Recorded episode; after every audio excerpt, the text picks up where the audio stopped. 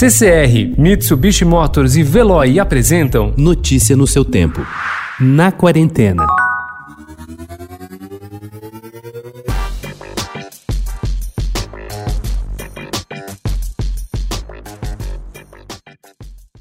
Quando a TV Globo suspendeu as gravações das novelas por causa da pandemia do novo coronavírus, a solução encontrada foi exibir novas edições de antigos sucessos. A situação poderia ameaçar a audiência de um dos seus principais produtos, porém a emissora registrou aumentos de audiência. Mas por que, diante de lives de música e conteúdo de streaming aquecido, as pessoas ainda param para ver a novela?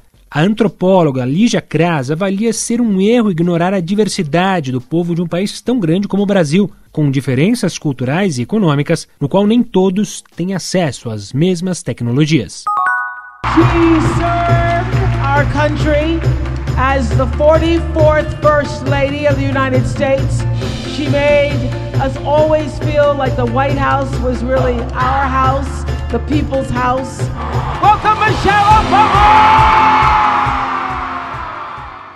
Tudo o que Michelle Obama faz sempre despertará interesse, mesmo que não seja interessante. Como primeira negra a se tornar primeira-dama dos Estados Unidos, ela sabe que esse escrutínio faz parte do pacote. No início de Minha História, novo documentário da Netflix sobre a vida dela, Michelle incentiva Melissa Winter, sua chefe de gabinete, a expressar suas emoções. Elas estão em Chicago, a primeira de 34 paradas da turnê de lançamento de seu livro de memórias de 2018. O documentário sobre a ex-primeira-dama joga uma luz parcial sobre quem é essa mulher. Flávio Migliaccio, que morreu no último dia 4, era muito bom fazendo personagens estrangeiros. Foi indiano, árabe, palestino em novelas e séries de sucesso. Mas ele era melhor ainda fazendo o brasileiro típico que era. O Canal Brasil homenageia a grande arte de Flávio Migliaccio nesta terça e começa às quatro e meia da tarde, justamente com as aventuras de Tio Maneco, de 1971, que ele dirigiu além de interpretar. Na sequência, às 6h15, apresenta Boleiros, de Hugo Giorgetti, de 1998.